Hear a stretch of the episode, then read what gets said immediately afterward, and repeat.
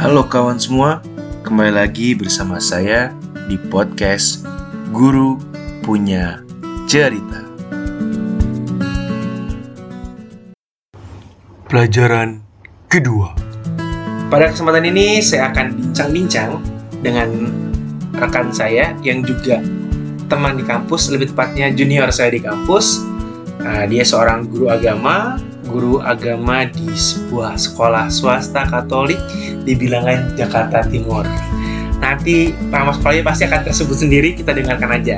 Teman saya Valentinus Ari Febrian. Febrian. Kalau bahasa basi, apa kabar? Gak perlu. Nggak perlu. Nggak perlu, Pak. Template. Template sekali karena kami sudah ngobrol dari tadi udah lama. Ya. Nah, jadi Eh, gimana kabar? basi lagi ulangin lagi. Emang kalau podcaster juga gitu tuh suka nggak mau kalah mau nanya gitu kan. Lagi sibuk apa?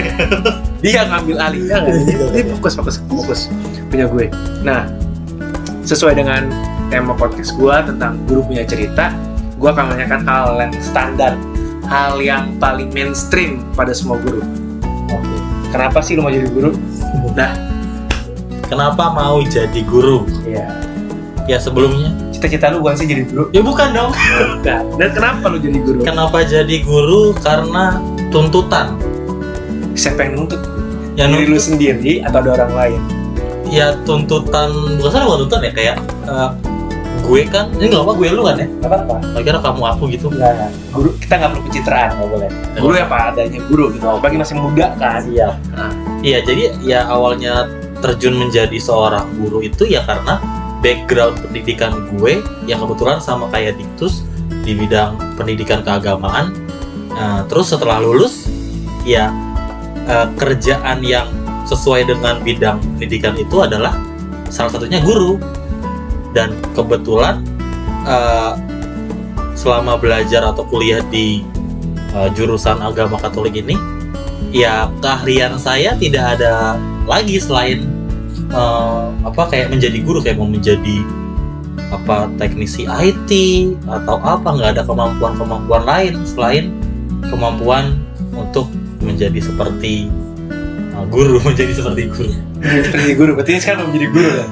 gue ngerasa masih dalam proses untuk bagaimana sih menjadi seorang guru yang baik dan benar Ibaratnya title-nya udah guru, tapi jiwanya, Jiwanya belum belum guru. iya betul karena mungkin karena gue juga masih muda kali ya terus apalagi eh, bidang studi yang gue ampu adalah bidang studi agama Katolik tidak sesuai banget nih dengan Hmm.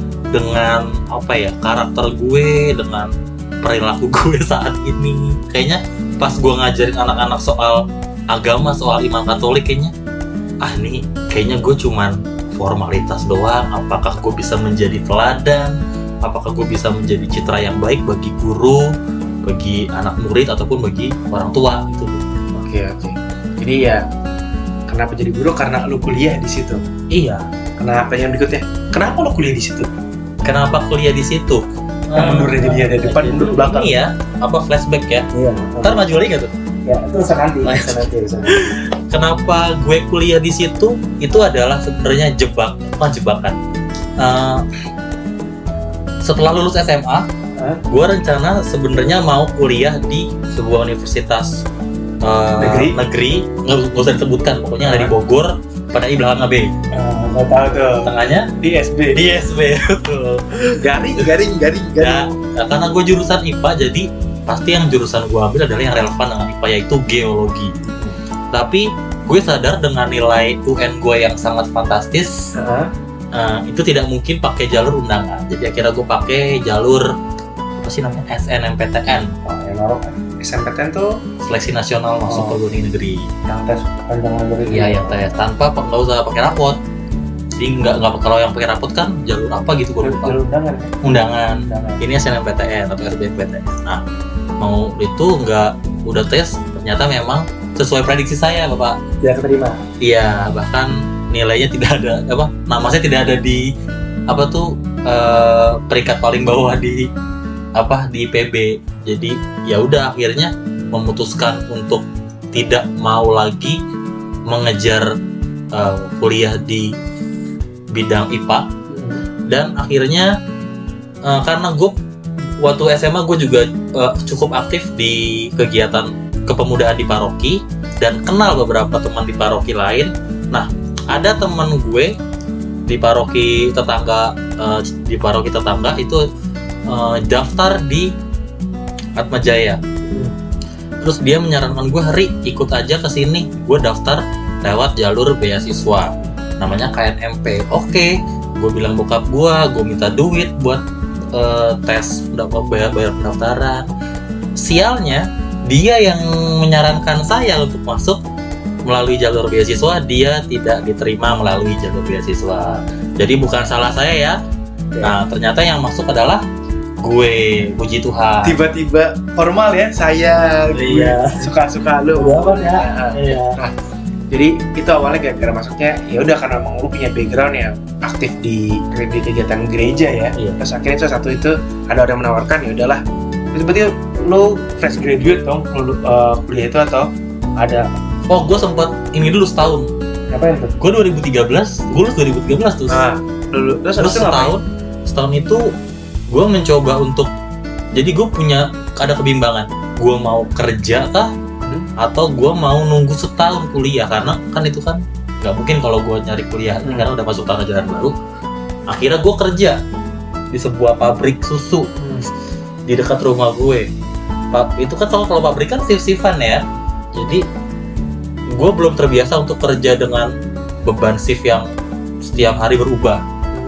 Shift pagi, sore, malam. Akhirnya dua hari kerja saya off keluar. Keluar. Jadi setahun ngapain nggak apa-apain.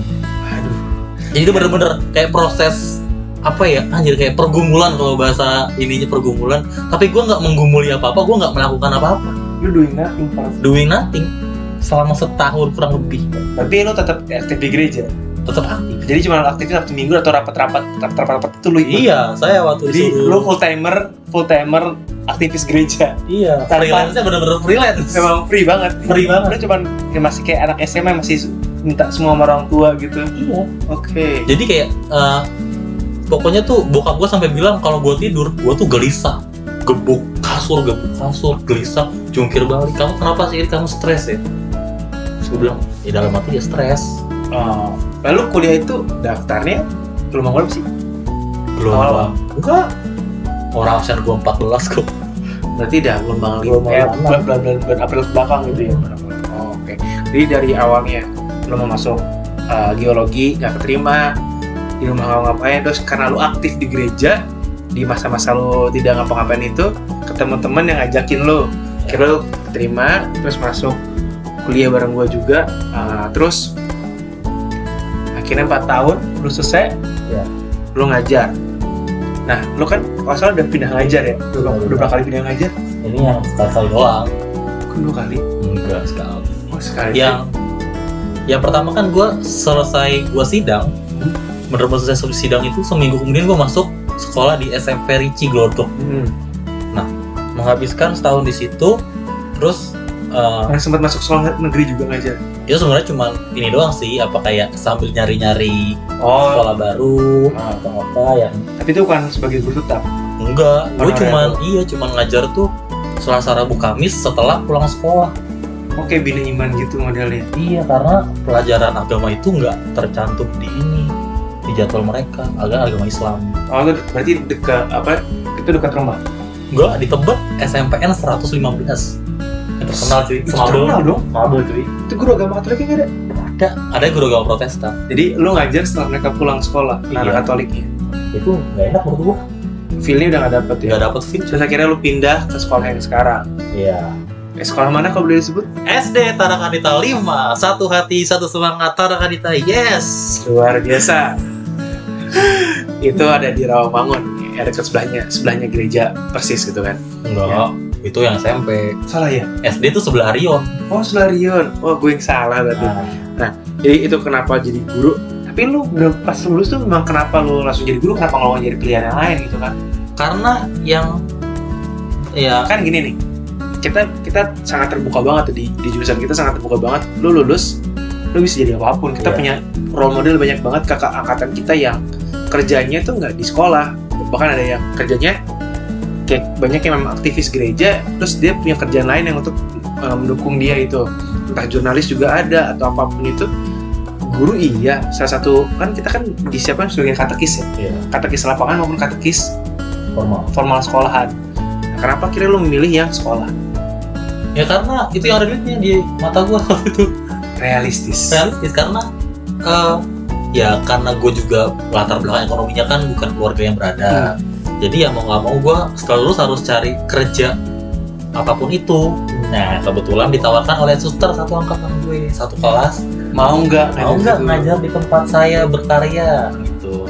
Oh di mana suster? Di di Glodok SMP oh iya suster. Kamu kirim lamaran? Kirim langsung pada saat itu juga seminggu setelah sidang saya masuk untuk pertama kali yang menjadi seorang profesional. Gimana tuh rasanya? Pertama kali lu ngajar?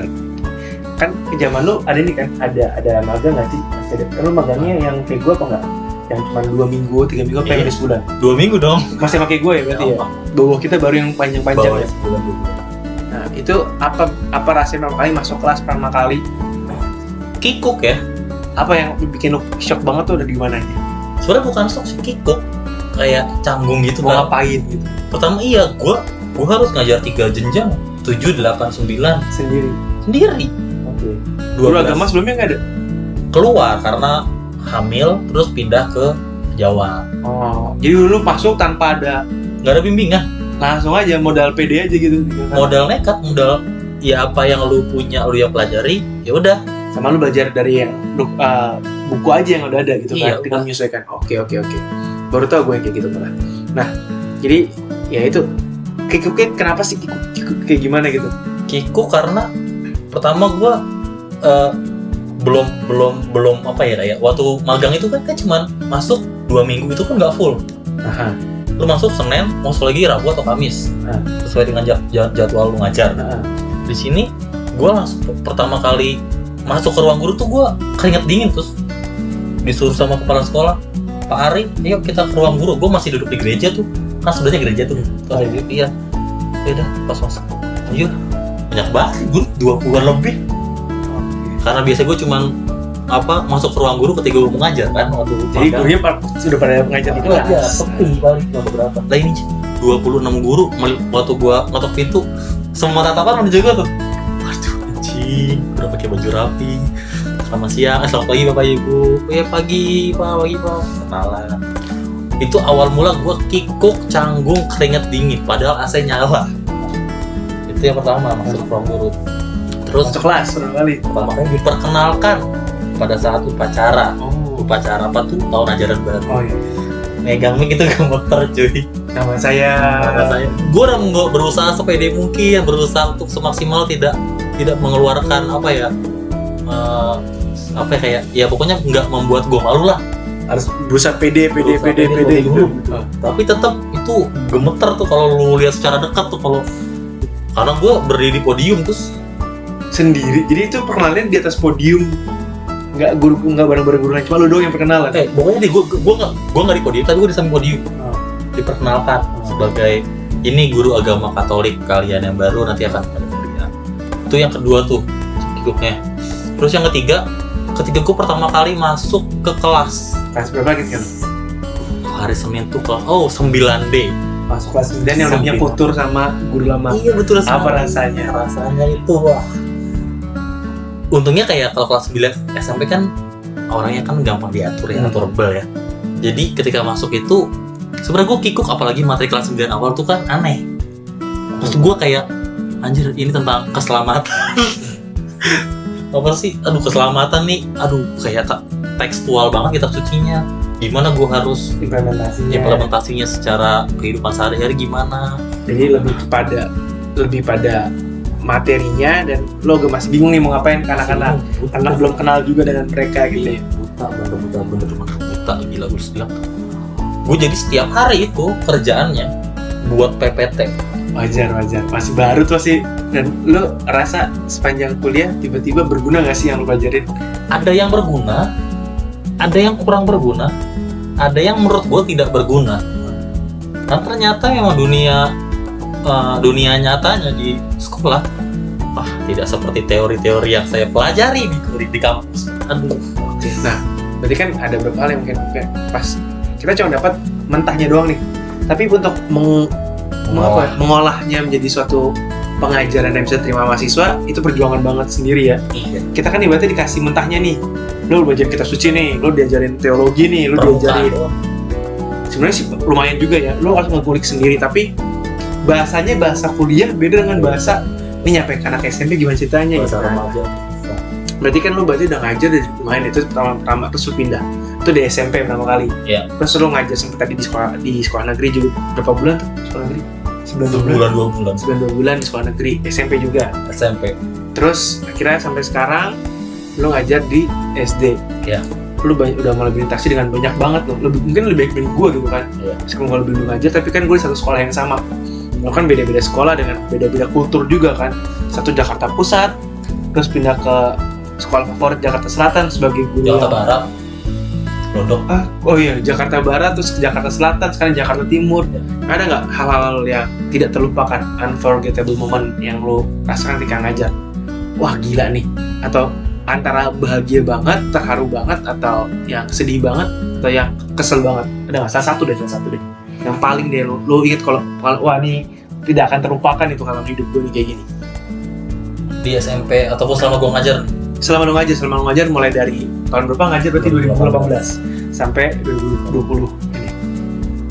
momen per- paling mengesankan ketika gue ngajar anak SD kelas 1 mengesankan dalam arti gila gue ngajar anak usia 6-7 tahun. Ngajar tentang agama Katolik. Takut banget. Takut.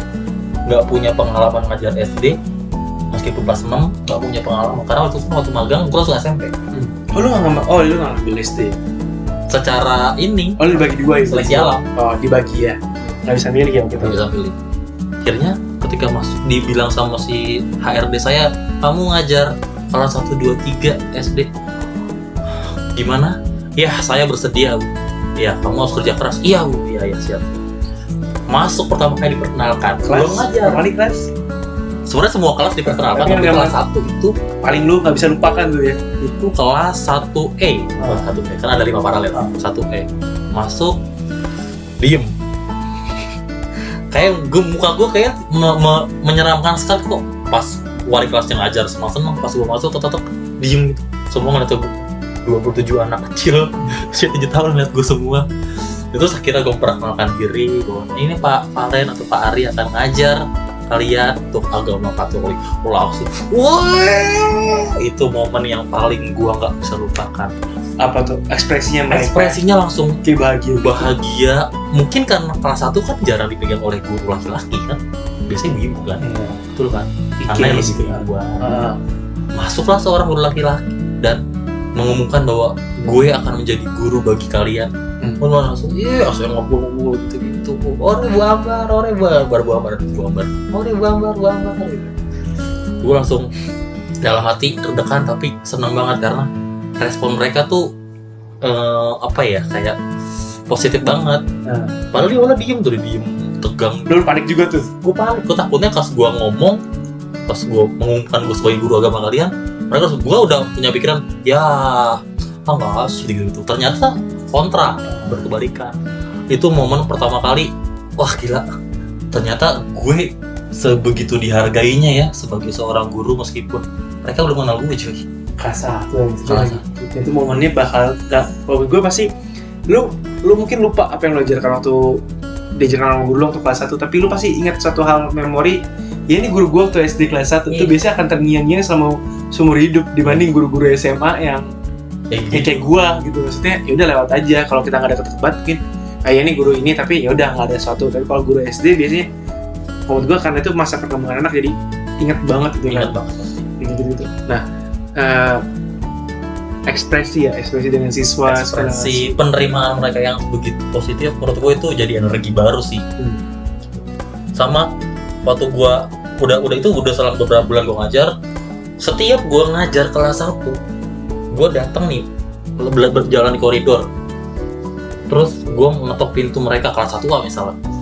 Tutup tutup gue masuk mereka langsung meluk gue cuy. Semuanya lari ke depan pintu ngerubungin gue mah gue nggak ngapa-ngapain gue juga kalau ngajar nggak nggak maksudnya nggak maksudnya gue tegas gue galak kalau misalnya masalah. Tapi kenapa kok selalu jadi apa ya kayak gue tuh selalu diterima dengan baik gitu itu ya yang kayak wah, gila berasa gila gue hidup ada gunanya gitu. Iya.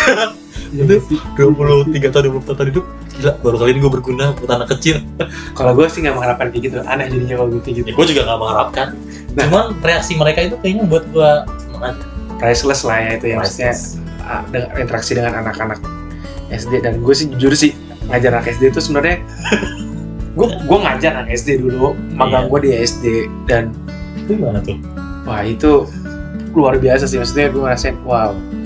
Seru. Gue gue gue tuh kan orang yang suka di kalau ngajar itu gue harus total gitu kan. Iya. meskipun gue mati-matian buat bikin RPP-nya dulu Nah, tau, uh, tau lah guru dosen Iya. ini siapa. Tapi itu membuat gue akhirnya harus kreatif gitu. Sementara temen-temen gue pakai nyanyi segala macam. Gue gak bisa nyanyi gue gue api gue nyanyi gue nggak pede. Gue bikin gue bikin keterampilan terus gue bikin tepuk-tepuk lah segala macam gue bikin game segala macam.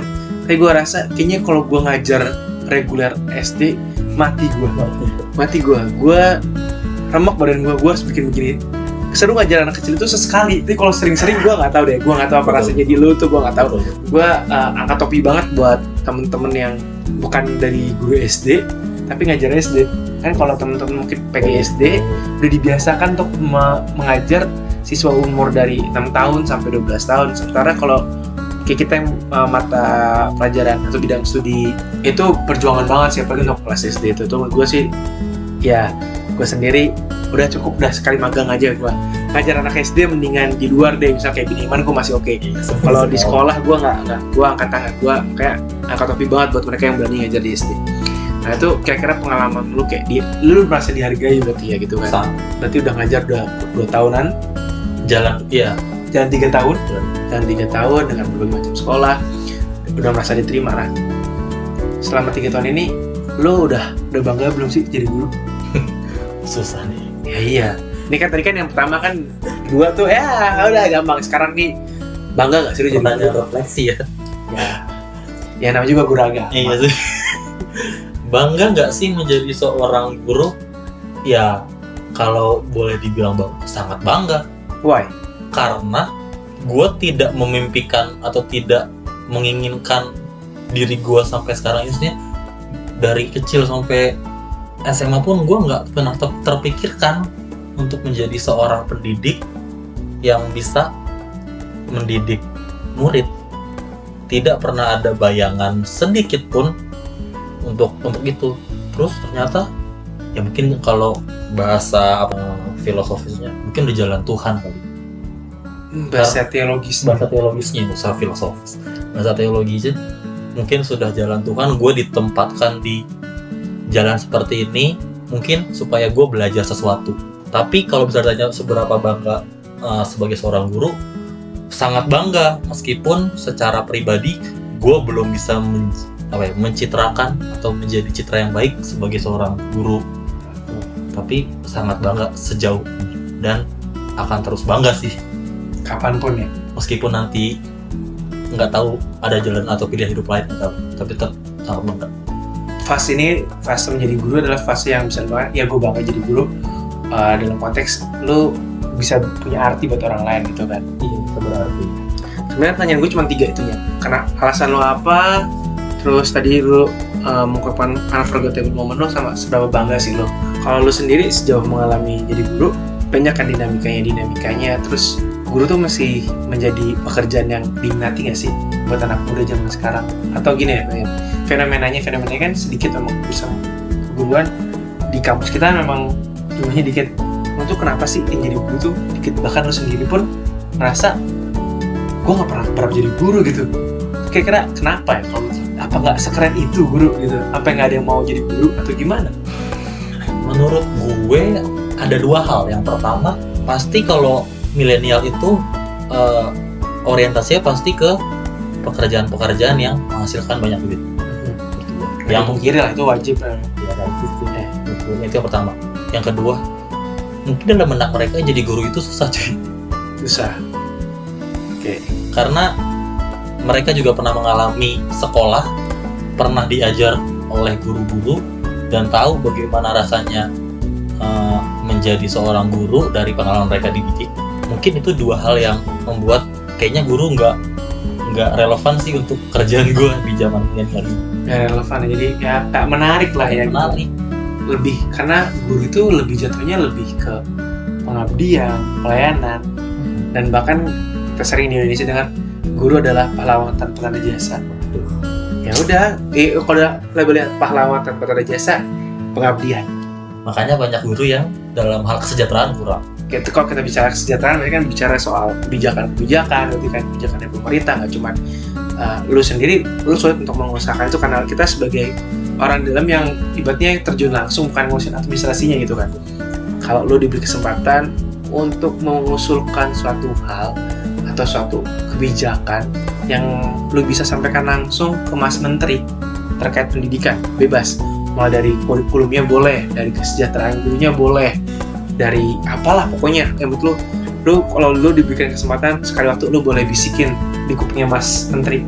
Mas Menteri saya nih punya usul buat dunia pendidikan kita gini apa yang lo mau bisikan ke Mas Menteri? Satu deh satu yang kira-kira ini penting banget harus diperjuangkan. Satu aja.